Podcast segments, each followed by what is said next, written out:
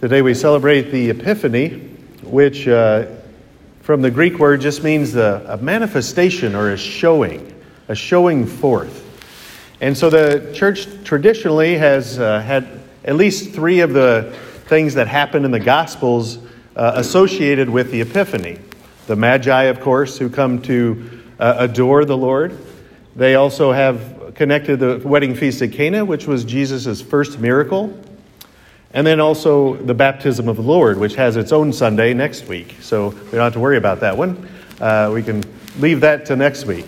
But today we're reminded of this great event where these magi, who were, it's the word for wise men of the East, uh, who knew philosophy, had read all the great books, were a bit of an, uh, astronomers in a certain sense, had see, heard about these prophecies that would direct them to the fact that a king, a new king, had been born in Judea. And so they set out to go to that place. And they don't know exactly which town within Judea to go to. And so they go to the one who, at the time, was set up as king of the Jews, which was Herod. He was kind of a, best word, kind of a puppet king for the Romans. So they put somebody in there who's part Jewish, but also is beholden to the Roman Empire, who was ruling that area at the time. Herod was a pretty nasty fellow. Uh, he ruled for about 40 some years. He killed at least three of his wives and a, three of his sons to keep them from any disobedience or claim to his throne. Right? That's, that's how much he desired this. As a matter of fact, there's a historian a Jewish historian who wrote a story about him that at his death he knew that the Jewish people would rejoice, right, and not mourn his death. And so he had set into place and taken the, the best people of each of his the towns in his region and arrested them and brought them in and then he told his daughter that at his death they were to be slaughtered so that the people would mourn even if it wasn't for him but they would be mourning. Yeah, this is the kind of guy we're talking about. He's pretty crazy. Uh, and of course, at least his daughter said no after his death. She didn't do that, thankfully. Um, but this is the, the image that, that Matthew wants to set up for us on today's uh, reading, because just before this, he had said, There's this new king coming into the world, this baby king, uh, right? And he um, will rule the Jewish people. He will be the king of the Jews. And so they're all looking for this king who will come and set them free from this Roman oppression. And he immediately follows it with this gospel where we see it's not going to be that way that this king rules. As a matter of fact, he's going to be opposed by many. Not only Herod, but the scribes and the Pharisees and all of Jerusalem was troubled by the fact that King of the Jews was born. So Jesus' life is about opposition. Because when holiness comes into the world that's broken by sin, we're opposed to it.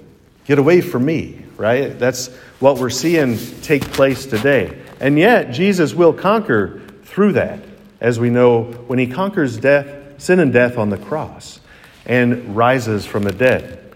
And so, this is the image that first century Jewish people would have understood as they listened to this because they knew Herod uh, quite well and how ruthless that he was. And this is the true king, this little child king.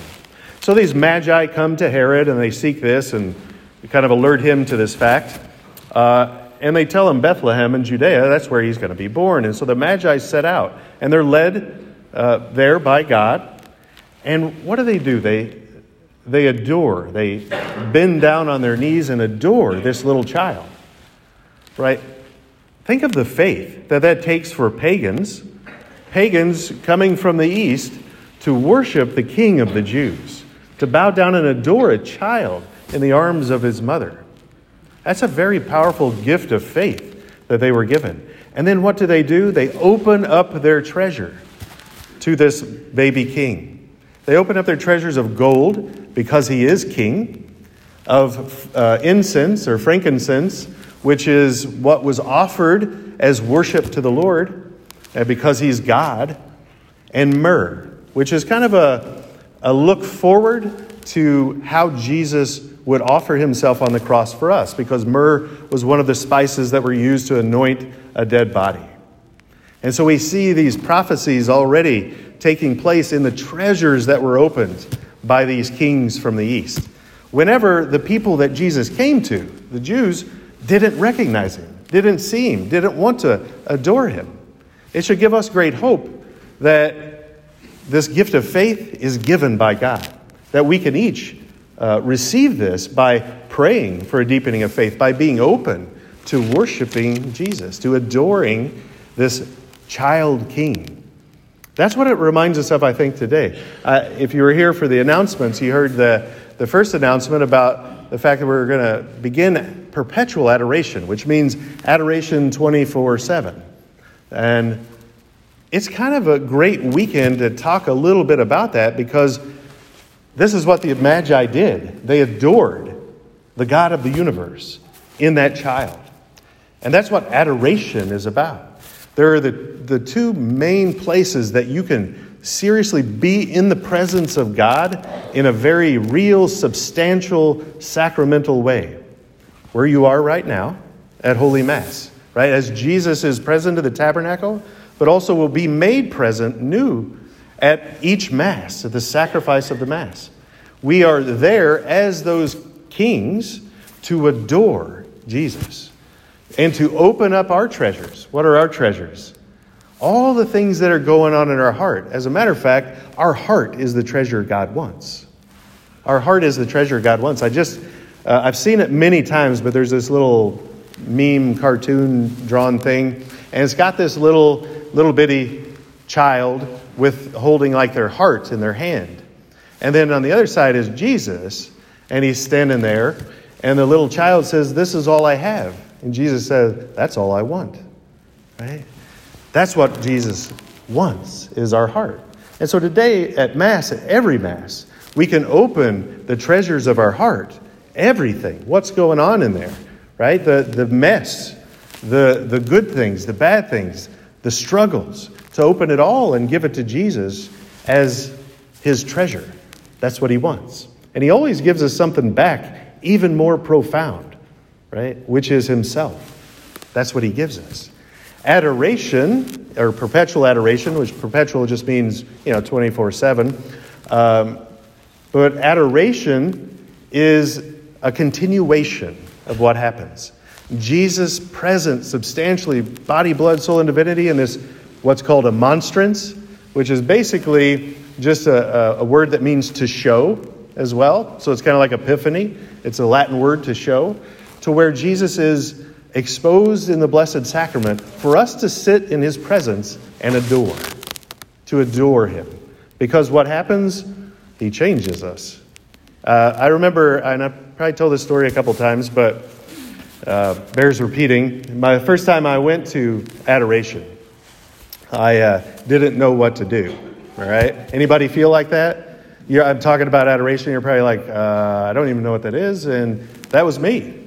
Uh, Monsignor Deutsch had started it at Holy Cross, and he was sitting there talking about adoration. I was like, I don't know what that is, but I can sign up for an hour. So I did. And then I went, and I didn't know what to do, so I just went in there and kind of uh, knelt down like the Magi, and then sat in a chair and tried to pray. I didn't know how to pray either. So I'd read a little bit of a spiritual book and sat there, and I'd do it week after week. And the great thing about adoration is you don't have to know what to do because Jesus knows what he's doing. He did all of the work. He began to transform my life. He began to transform so many people's lives through just being with him, adoring him. And by the way, the, the word adore, which comes from uh, the Latin word ad ora, means mouth to mouth. Isn't that interesting? Or face to face. That's what adoration is it's this face to face with Jesus, being there with him, adoring him, giving him the treasures of our heart, which is our heart, to just give it to him more and more because we're not really good at that. I find myself not very good at that. Of I'm like, oh, here, here, Lord, I want to give you everything. And then he starts to take it. I'm like, oh, wait a minute. I want to take a little bit of that back, right? I need something for myself. But it's a, it's a lifelong struggle of continually surrendering and giving our heart to Jesus. And so it doesn't matter where we are today, it's what we do each day. How do I give him more of my heart each day so that he can transform it? Because look what happens. The Herod wants those magi to come back and tell him where he can go because we know what he does later, right? He slaughters those kids, hoping to get the, the one who was the king of the Jews. But the magi, by God's grace, can't go back the same way they came. It's the same for us. The more we encounter Jesus at Mass, in adoration, in our prayer, we don't go back the same way we came. He always takes us in a better and new direction. And that's what it's all about. So, if I could just ask you uh, to please pray for this endeavor of adoration, because not only will it change us individually, but it, it transforms a whole parish, a whole town. It offers this opportunity to be with the one who created us and loves us. And I don't, I don't know about you, but I like to hang out with people that love me, right? I like to be in the same room with them uh, because there's just something about it that transforms us. And this, we're talking about the God of the universe who can transform any situation that we're in. It's this beautiful gift. So pray for this endeavor. Pray that your heart is moved too to figure out what is that time, what is that hour a week that I can give the Lord uh, because He will give you way more than you ever expected. And pray that the Lord can take away those fears that every one of us have about giving more of our heart to the Lord because it's a day by day process of giving more and more to the Lord and allowing Him to transform us so that we too can be like those magi who adore the Lord and were transformed and could never go back the same way.